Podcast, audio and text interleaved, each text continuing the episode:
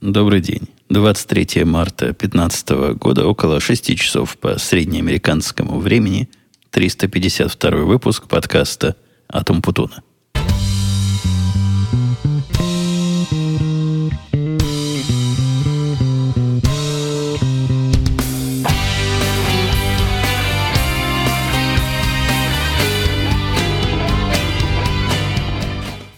Все-таки хорошо, что сейчас апрель то есть март, а не апрель, потому что если бы снег выпал в апреле, было бы совсем странно. Хотя и в конце марта, когда выпадает, ну, полметра, наверное, будет определенный загиб, но всю ночь шел снег, и сейчас минус один градус, все занесло белым белок, кошки удивились. Видимо, у них уже внутренние часы переключились на весенне-летнее время, и они такого не ожидали. Когда мы вышли с утра, я увидел их обоих сидящих на окне и внимательно наблюдающих за этой стихийной, стихийной бедствием в, в, снаружи. Ну, бедствие, это, конечно, будет определенное преувеличение, но снежно и метет, и насыпало, и срастаивать совершенно не собирается. Так что возвращаемся обратно в зиму.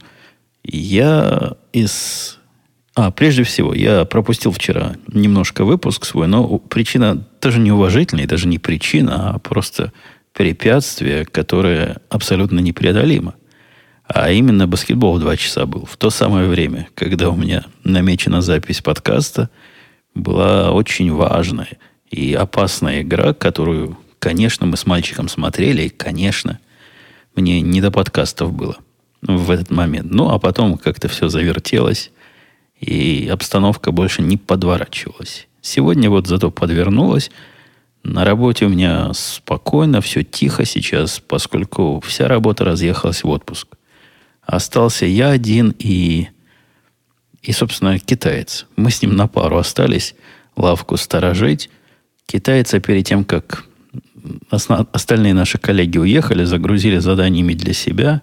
Ну, то есть то, что он должен сделать за неделю, пока они будут в путешествиях. Китаец в полном шоке, конечно. Но его бедного загрузили. Я понимаю, в таких областях, в которых он теоретически разбирался все это время, что здесь был, а практически это вот такой урок. И вопросы у него там возникают самые, что есть, смешные. Ну, вплоть до того, где какую кнопку нажать, чтобы нужный результат получить. Он, к сожалению, пока на уровне нажать кнопку получит результат вот в этой области. Я говорю про область не то, в ко- для чего мы его брали в свое время, а именно для разработки всяких э, видимых пользователю программ, а с противоположной стороны, с той самой, с которой работаю я и все остальные мои коллеги. Вот пытаемся мы и китайца, косая черта корейца, в эту область вовлечь, но так туго идет, так туго идет. Когда мой коллега уезжал, он пошутил, что, мол, я уезжаю, вот чувствую, когда вернусь, из него будет такой Java-программист, что пальчики оближешь. На что я, конечно, тоже пошутил. И сказал, как ты в такой длинный отпуск уезжаешь? Неужели на год? Неужели тебе год не надоест отдыхать? На что он пошутил в ответ? Не пошутил, а грустно. Грустно так пошутил, что, мол, да, год, год у тебя слишком оптимистический настрой. Видимо, года не хватит. Я не знаю, хватит года или нет. Повторюсь, мы не за то его брали. Просто если можно человека чему-то лучшему научить, почему бы не попытаться? И, может, сделаем из него настоящего специалиста. За целый день он ко мне с вопросами не обращался. Что даже удивительно, надо его палочкой потыкать. Хотя я, в принципе, догадываюсь, почему он меня как-то опасается. От большого уважения опасается – и три раза сам проверить перед тем, как задать глупый вопрос, это, это, конечно, правильно. И если он это три раза проверит не в течение недели, а в течение пару часов. Но если, бывает у него такое, что в, в, в лбом упрется во что-то, а у него много-много стен вокруг, куда лбом упираться. И вместо того, чтобы задать вопрос, который, ответить на который у меня займет минут пять, он продолжает дни и ночи пытаться самому выкопать ответ. С уровнем понимания, который у него есть, это действительно занимает дни и ночи, недели и месяцы, поэтому приходится его время от времени проверять, на, на чем он сейчас завис, и предложить свою помощь. Чего он меня боится, я не знаю. Но явно он как-то опасается больше, чем всех остальных. Хотя я на него ни разу не кричал, ногами не топал. И саркастические усмешки себе не позволял. И никаких подобных замечаний резких, как я здесь вам рассказываю, тоже вслух не произносил. Но, тем не менее, опасается. Раз уж я с рабочей темы вдруг с места в карьер начал, на неделе, прошедшей с работы, случилось странное, приятное и даже прекрасное.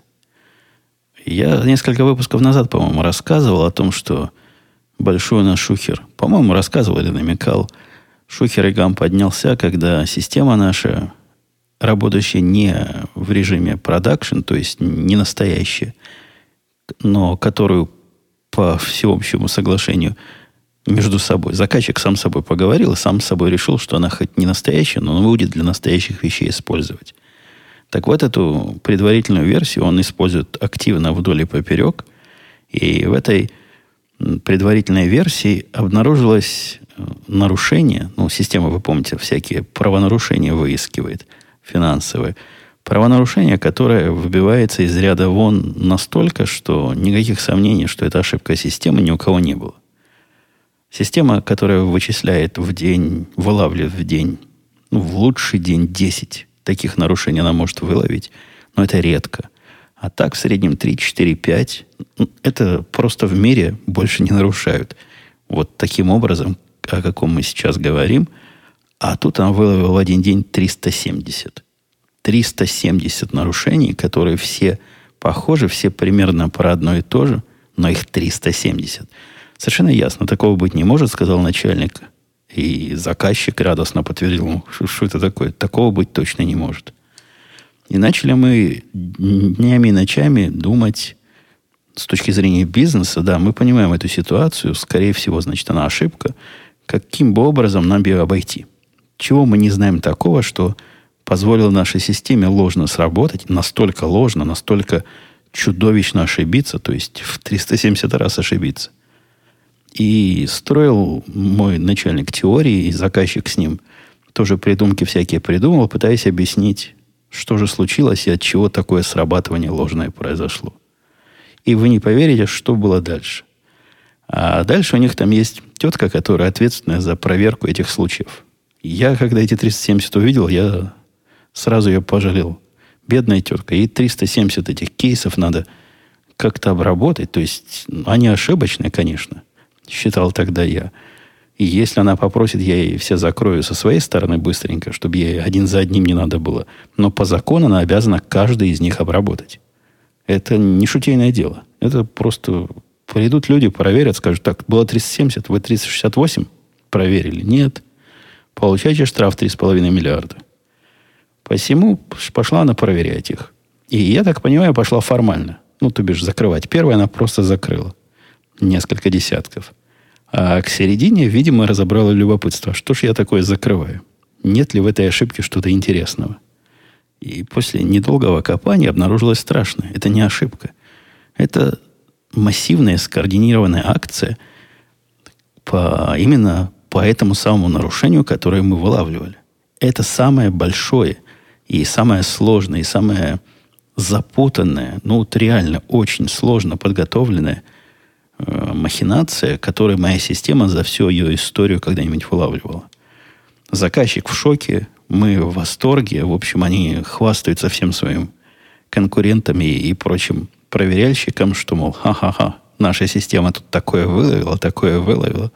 Я думаю, даже на каких-то конференциях можно эти доклады будет услышать на специальных конференциях, которые про регулирование и про борьбу с разными жуликами, но это был такой тонкий случай. Так пытался этот...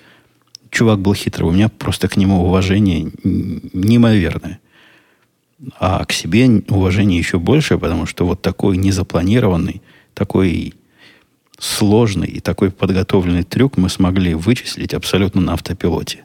Да, действительно оказалось сюрпризом для нас. Не готовы мы были, что вот такое можем увидеть в жизни – но все бывает в первый раз. Теперь в следующий раз, когда еще 400 штук вылезет, будем думать, что с ними делать, потому что когда, ну, если действительно второй такой умник попадется, надо будет какие-то средства придумывать для массовой работы с этими правонарушениями. Потому что один за одним каждый исследовать это, это страшное дело. И каждый помечать как закрытый или переданный в соответствующие органы тоже устанешь. Я пожалею еще раз вместе с вами эту тетку, которая должна была клик. Это у нее работа такая.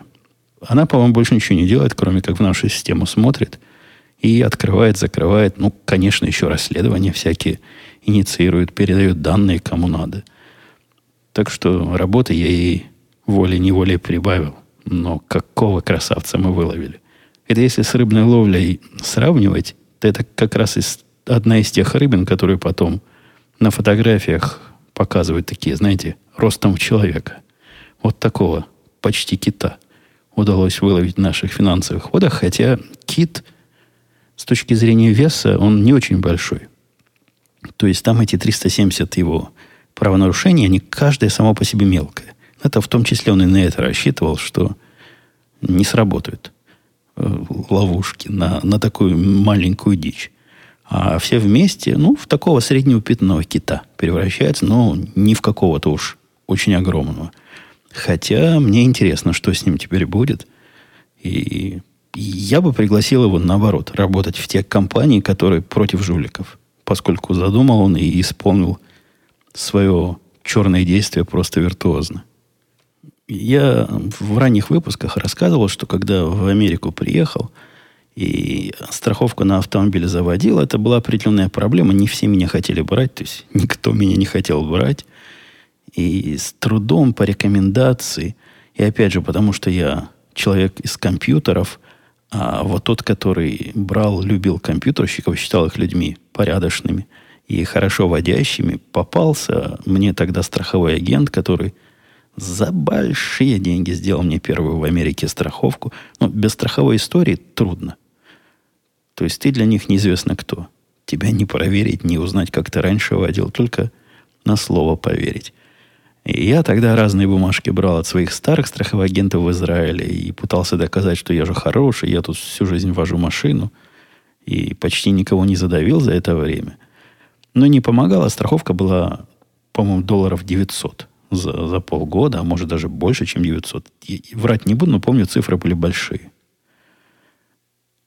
И этот агент был у меня долгое-долгое время. Лет 10, наверное, был. Потом ушел на покой.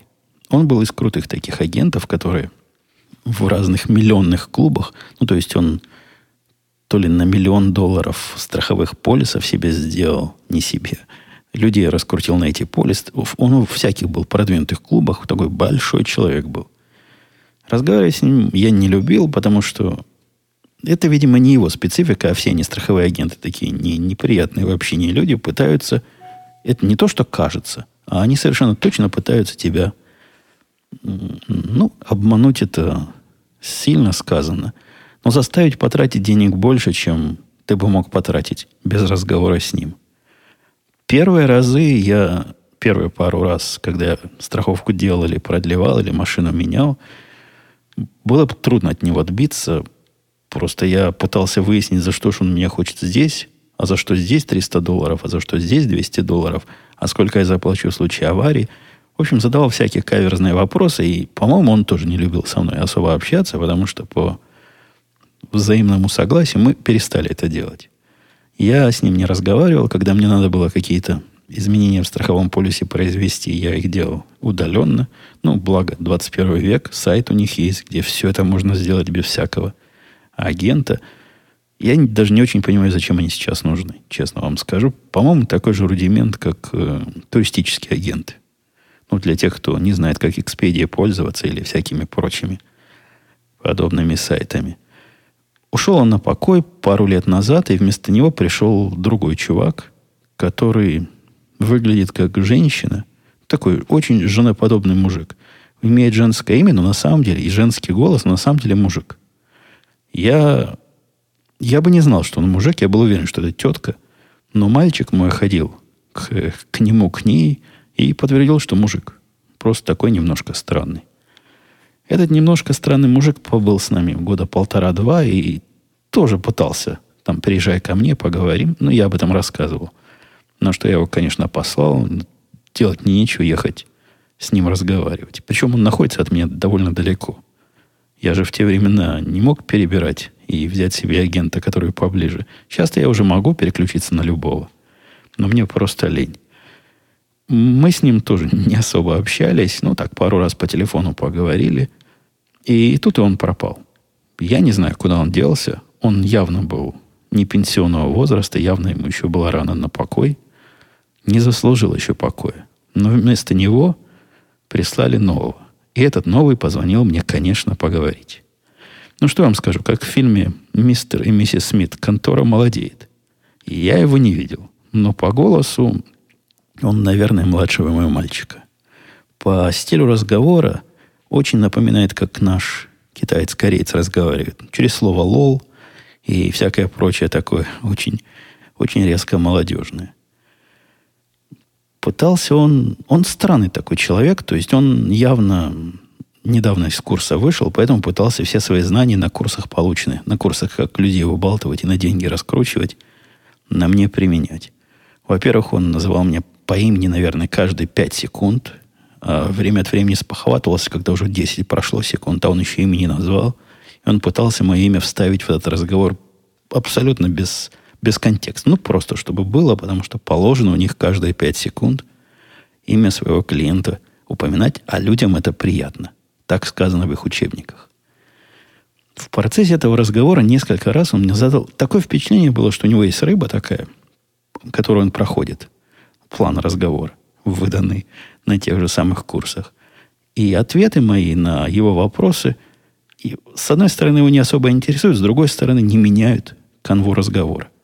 Так он несколько раз меня спросил, чем он мне еще может помочь и зачем я позвонил. Несколько раз это было странно, потому что в первый раз, когда он меня такое спросил, я сказал, как я тебе не звонил, это ты мне звонишь.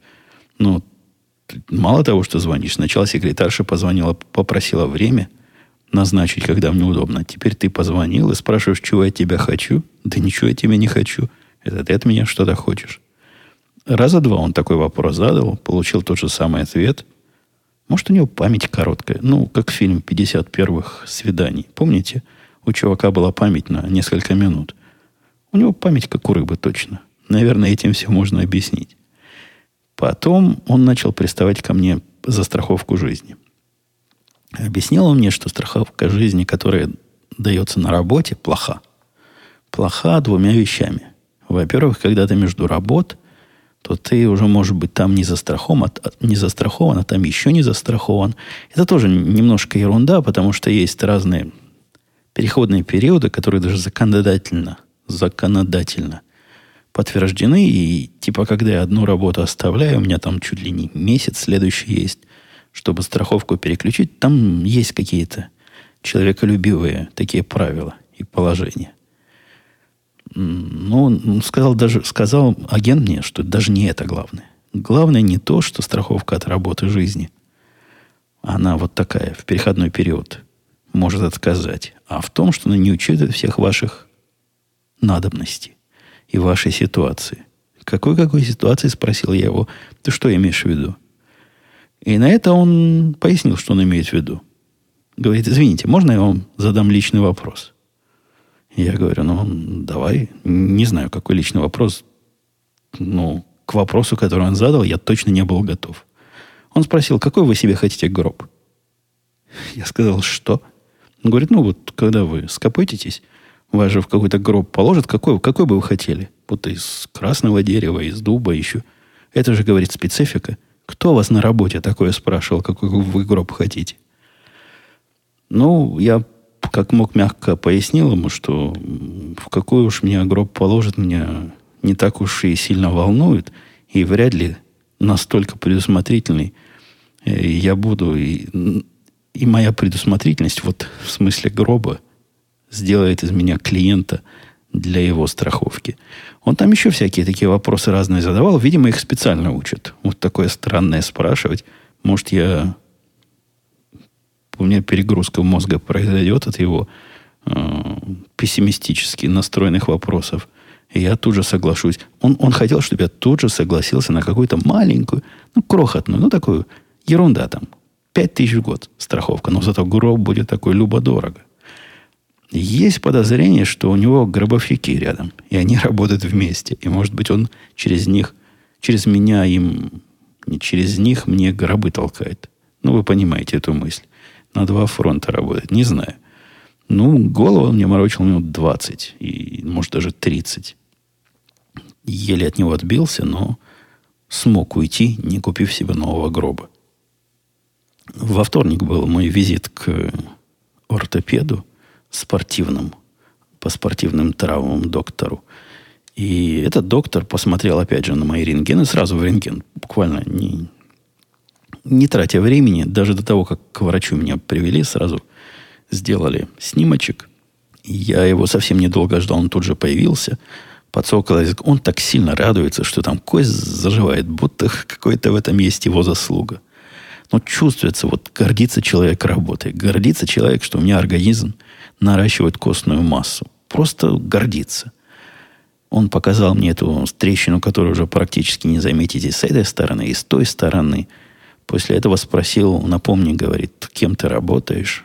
Э, я опять же сказал программистом и увидел полное непонимание в его глазах. Ну, пояснил, что компьютеры. Чиню компьютеры. Он сказал, а, понятно. Значит, тяжести не особо тебе по работе сильно таскать надо. И после того, как я подтвердил, разрешил мне торжественно снять сапог. То есть торжественно разрешил мне снять сапог. И вместо него принес другую штуку, которую велел носить 4 недели. А через 4 недели повелел ее сжечь на костре – и забыть о своей болезни, как о страшном сне. Штука, которую он мне выдал, выглядит как жесткий такой... Черт его знает, как это объяснить. Если вы в армии служили, то в армии, ну, во всяком случае, в израильской армии, носят высокие шнурованные ботинки. Вот примерно такой ботинок он мне выдал, но без ботинка. Только его верхняя часть. То есть такой носок, как бы, особым образом – на, на ногу цепляется, он жесткий такой по бокам у него. Уже не металл, но, по-моему, плотный пластик. Сильно обматывает, дает какую-то устойчивость всей конструкции, но не такой огромный, не такой чудовищный, как вот тут мой сапог, месяц мною проносимый успешно. Я же сразу спросил, а как с этой штукой же можно в обычный ботинок? Он говорит, да, конечно. Просто ботинок должен быть не очень тугой, тогда сможешь. Ну и второй вопрос, могу ли я машину водить, спросил я его. И можно ли мне машину водить? Он говорит, как? Что за вопрос? Конечно. Конечно, води машину, дорогой. Вот тебе новый ортопедический носок, в нем и води. Велел его даже ночью снимать. То есть сапогом, то, что я ночью его снимал, это была, честно говоря, моя инициатива, почерпнутая мною в интернетах. Но я рад, что не спал в сапоге. А этот официально можно снимать ночью – и можно с ним везде ездить. В этот же день я попробовал поводить машину. Жена сидела рядом. Сказала, что машину теперь я вожу как-то не так. Ну, понятное дело, я месяц не водил. Да и вообще ногой месяц ничего не делал. Мне кажется, что второй раз, когда я повел ее, а повел ее на утро уже, на работу поехав, я вел уже как обычно. Я не замечал за собой ничего особенного, а о ноге не думал. Главная проблема практическая, то, что вот, э, я даже не знаю, как это, как это пояснить. Нажать на педаль э, изгибом стопы мне трудно. То есть она сейчас у меня сгибается, сгибается, но в каких-то не тех пределах, как было раньше. Поэтому приходится двигать и другими разными мышцами, которыми раньше не двигал для нажимания педали. Но, по-моему, там организм как-то понял свои ограничения и начал нажимать на педаль нормально. Я уже об этом не задумываюсь и не чувствую, что вот не дожимаю. Нет, нормально, дожимаю, как-то приходится. Как-то не так приходится это делать, но, но зато работает. На работу приехал, все рады увидеть меня были. Начальник не собирался приезжать, но тут узнал, что я приеду, тоже радостно пришел. Как он обычно к двум часам, я уже обратно собирался уходить. Конечно, на мое счастье, то самое случилось о чем я переживал в прошлый раз, вот приеду на работу, а стоянка закрыта. Хуже. Стоянку снесли за этот месяц. На том месте, напротив нашего офиса, где была, не сказать, что огромная, но машин, наверное, на 50 стоянка, платная, она увеличилась в цене, стала 19 долларов стоить за день. Когда мы сюда только въехали, было 18. Ее нет. На этом месте строят какое-то здание. Думаю, владелец стоянки выгодно продал Здание там, судя по всему, судя по котловану, который там копают, будет высокое. И, наверное, земля стоила дорого. Пришлось мне машину ставить черт знает где. Причем даже не на стационарной стоянке, а на такой, которую нужно каждые два часа продлевать. Поэтому решил я больше двух часов на работе не, не, про, не проживу, не просижу. Еще раз туда прийти, заплатить, вернуться обратно, а потом еще туда ехать, туда идти, чтобы домой уехать. Слишком сложная для моей усталой ножки процедура. Посему с начальником мы минут 10 пообщались, но он так специально зашел на меня посмотреть, руку пожать. И сразу мы все пошли по домам. Я настолько героически себя там вел, что даже с мужиками пошел в наши обычные забегаловки за обеденной едой. Они предлагали. Никогда не предлагали, а вот предложили. Ну, у меня ножка никогда не была поломанная. Говорят, давай мы молодому велим, он тебя сбегает, принесет. Показывай на китайца. Китайец так кивал головой, да-да, конечно, принесу. Но я вызвался идти с ними, и не быстро, не, не шустро, но преодолел путь и туда, и обратно. Что, в общем-то, делает мне честь. Если... Слушайте, все темы сегодня рабочие. Да что же это такое? Сплошная работа. А вокруг... А где еще вокруг меня что-то может происходить, когда я почти не выездной, только-только начал хоть как-то, хоть куда-то выезжать. Вот работа собой все и заполняет. А, вопросы от вас были ли, дорогие слушатели? Эргил писал. Уважаемый Путун, когда речь заходит о мошенниках из Реактос, нужно не забывать, что эти ребята нацелены не на творчество и создание чего-то, а на распил государственных денег, гарантов в РФ. Им что-то уже обломилось и не хотят еще. Это обыкновенные мошенники, пишет Эргил, которые никогда ничего не создадут рабочего, у них другие цели. Так зачем вообще обращать на них внимание? Если, конечно, обращающий внимание является сотрудником правоохранительных органов. Во-первых, Эргил, это вы. Затеяли этот разговор и обратили на них внимание в очередной раз, а не я. Во-вторых, я со свечкой не стоял. Я не знаю, жулики они или нет. Они выглядят просто как увлеченные не тем люди. Возможно, возможно, они на этом деле и пытаются и наварить. Я, я слышал, что пытаются.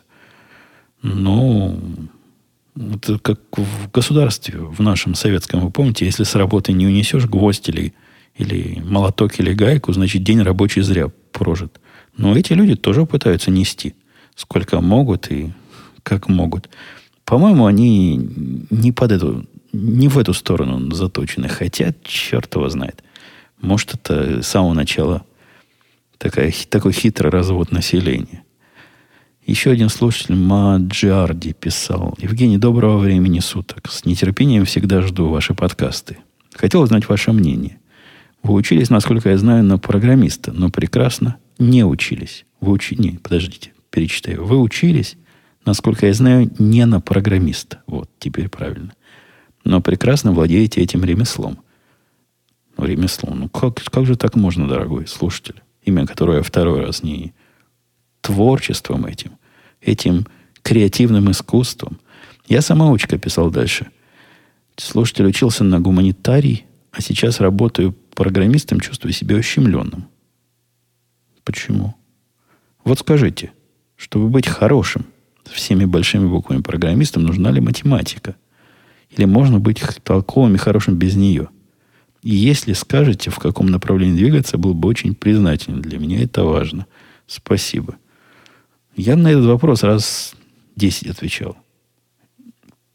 Я даже не, не буду пытаться быть консистентным. Я не помню, что я раньше отвечал. Но подозреваю то же самое, что и сейчас скажу. Математику знать хорошо, полезно, и в каких-то задачах без этого никак. С точки зрения ремесла, вот этого самого, который так уничижительно назвал Маджради, ну, она не, не, не обязательное требование. То есть, конечно, нужно, как всякий образованный человек, уметь умножать, делить и пользоваться калькулятором, представлять собой, какие функции, как выглядят и, и как действуют. В общем, базовые вещи, которые, ну, явно не высшая математика и наверное, чуть больше, чем математика средней школы, в 90 плюс процентов случаев хватит. Повторю, что есть области, и я этими как-то в последнее время занимался, где математика нужна гораздо более хитрая. Там разные системы с плавающей логикой и всякое, всякое прочее. Там математика разная завязана туда-сюда, и понимать надо. Построение моделей вот в финансовом мире тут есть особые модели, которые умеют на основании предыдущего опыта предсказать будущий опыт. Там тоже довольно хитрая математика, которую я, признаюсь, не до конца понимаю. Когда-то я в ней разобрался, когда это реализовывал, но уже забыл. И сейчас покажи мне это, буду опять чесать репу. В общем, никакой особо сложной такой математики, как вы можете себе представить, как в институте учились, там на третьем курсе какая-то высшая математика с такими и такими и всякими вещами, которые я даже не помню уже, как называется, да скорее нет, чем да. Хотя прикладные аспекты и бывает иногда, что да, что скорее да, чем нет. Поэтому лучше ее знать как минимум на уровне ученика, такого хорошиста средней школы. А все остальное, если у вас есть соображения, вы доучите в процессе. Не пытайтесь себя а, расхолаживать тем, что я не стану хорошим программистом, хорошим специалистом из-за того, что учился в, гуманитар, в гуманитарном институте. Да нет. Институт дает что-то специальное. Ну, то есть у меня в институте математику разно и глубоко изучали курса два с половиной, наверное. Мало чего у меня в голове осталось. Когда мне что-то надо из этой математики, я ее выкапываю сам. По учебникам, интернетами и прочим общедоступным материалам.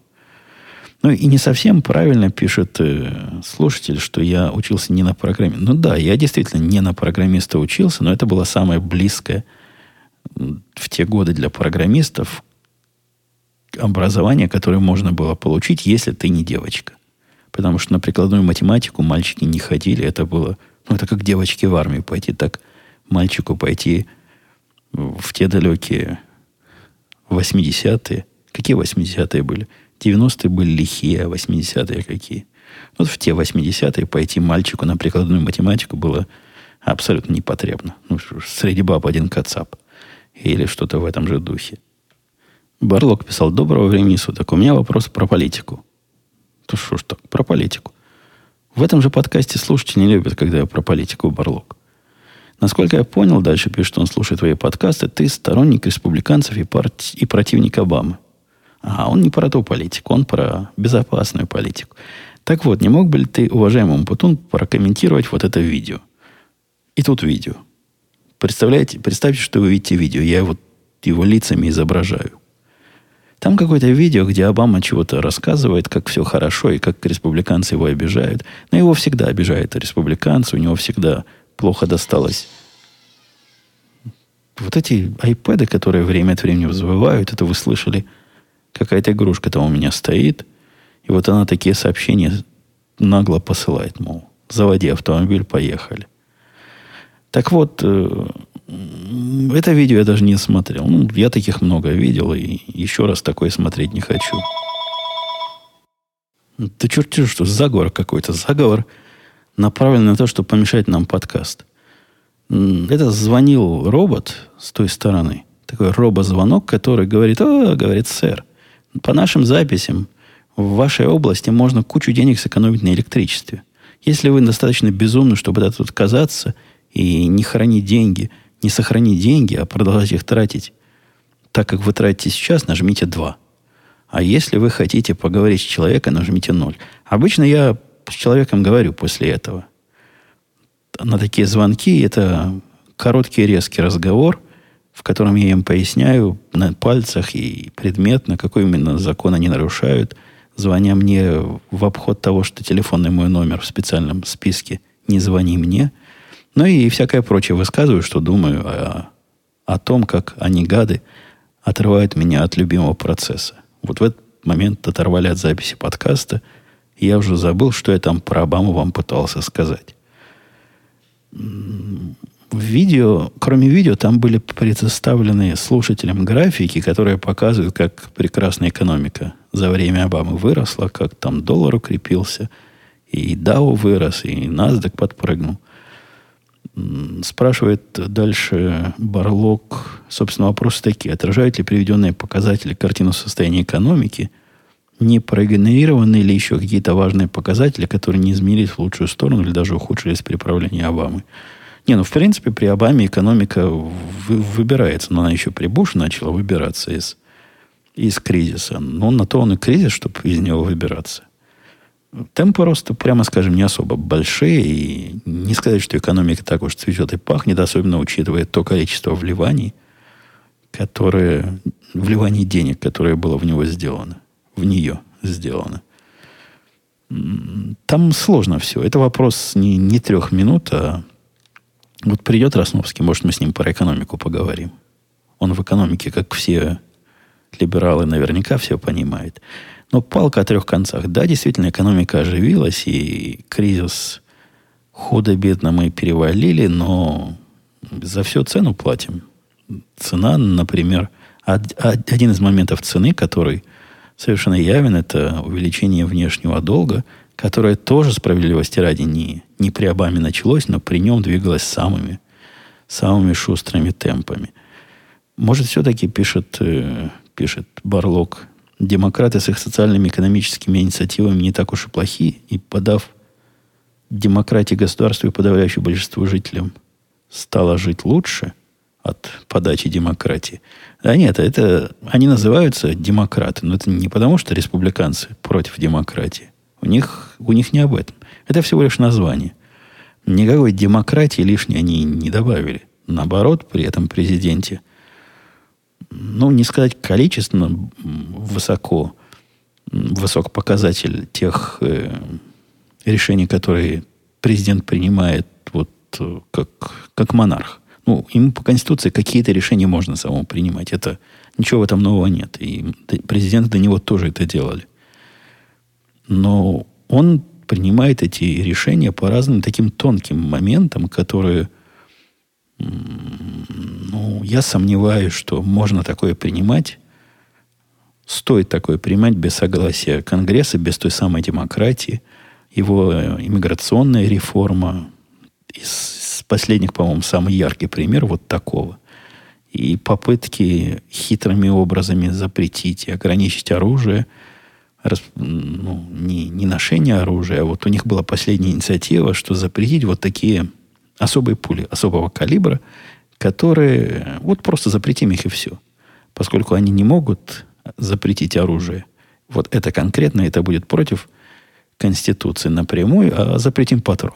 Вот такой хитрый трюк ушами. Кому нужно оружие, если к нему нельзя купить боеприпасов. Так что не, не дали они демократии. Я не считаю вовсе демократией то, что продвигается идея зависимости от государства как правильного образа мысли, идея о том, что государство тебе должно, и если ты будешь с ним как следует обращаться, то сможешь от него чего-то получить. Мне это все чуждо, и я совершенно стихийный и убежденный анти-расширятель государства в этом, в этом смысле. Тезка Евгений спрашивает, уважаемый Путун хотел бы задать следующий вопрос – кто будет кандидатом в президенты США от республиканцев, по вашему мнению? И каковы вы считаете его шансы? Вопрос возник, так как недавно натолкнулся на информацию, что шансов на следующих выборах президента у республиканцев мало из-за отсутствия единого сильного кандидата, несмотря на нынешнее превалирование голосов в Конгрессе и Сенате. Как-то вас на американскую политику другие слушатели потянуло. Но вы меньше читаете, дорогой Евгений, глупости. И рано еще. Во-первых, рано про единого кандидата чего-то говорить. Во-вторых, рано даже предполагать, кто пойдет. То есть есть уже список тех, кто сказал, да, мы пойдем на праймарис, то есть будем внутрипартийные э, выборы, внутрипартийных республиканских выборах, выборах участвовать, чтобы победил сильнейший. Кто это будет? Действительно, демократов есть более-менее определившийся кандидат Клинтонша – но мне не кажется, что ситуация демократов в этом смысле сильно лучше, чем у республиканцев, потому что они знают, на кого ставить.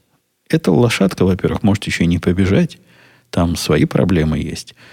А во-вторых, и у республиканцев есть несколько потенциально интересных кандидатов, посмотрим, кто из них, кто из них выбьется в люди.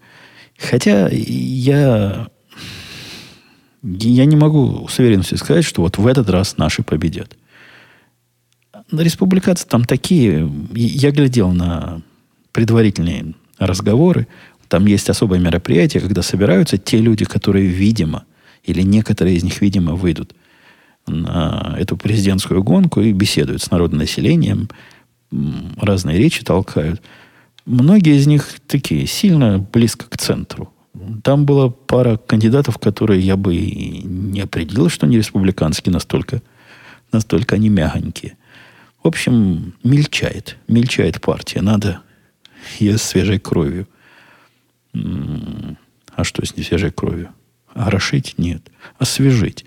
К сожалению, мою кровь туда никак нельзя, потому что шансов на выборах в президента у меня ровно ноль, поскольку меня нельзя в президенты.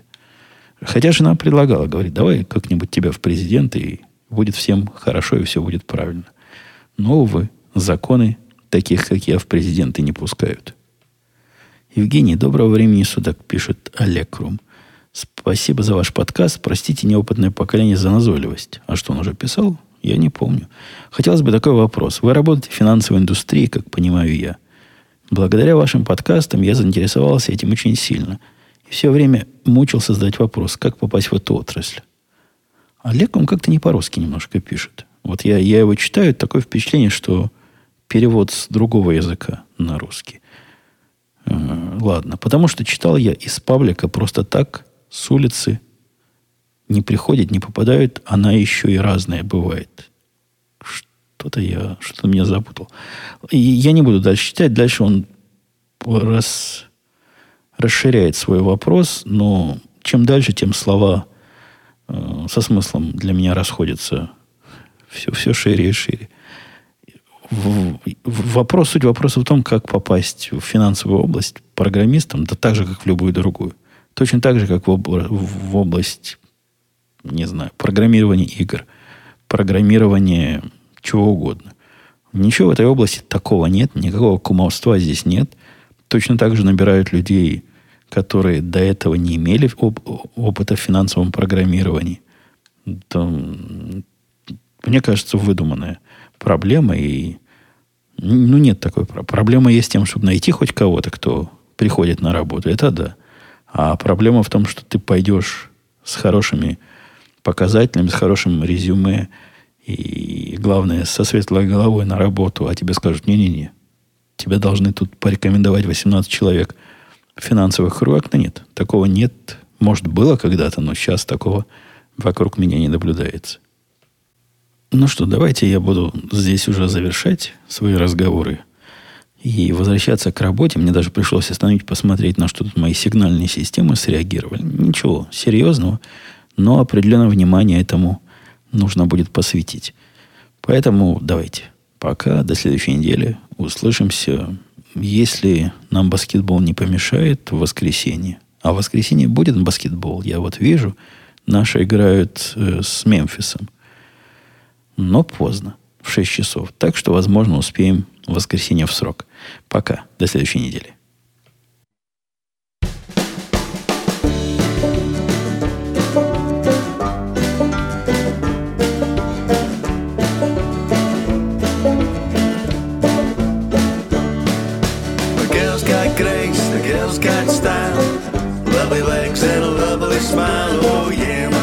Sunshine's coming out today. The girl's got style, the girl's got moves. She got 500 pairs of shoes. Oh yeah, my sunshine's coming out today. What's a girl to do? Well, she's just gonna buy more shoes. Shopping frenzy, gotta be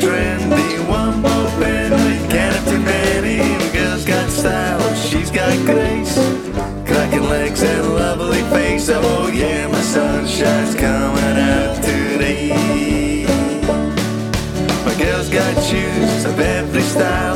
Some suede, some crocodile. Oh yeah, my sunshine's coming out today.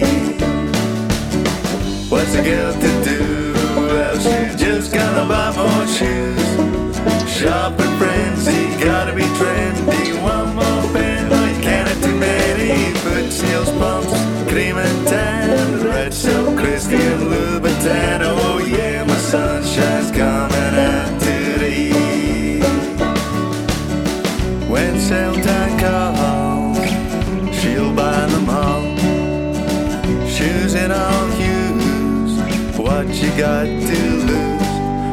Just too much to choose. Oh yeah, my girl's got shoes of every kind, but the perfect pair so hard to find. Oh yeah, my sunshine's coming out today.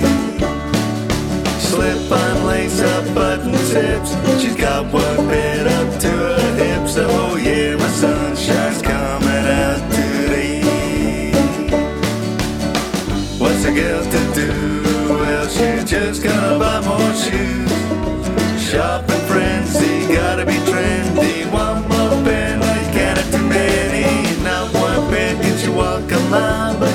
got grace, still got style. Oh yeah, my sunshine's coming out.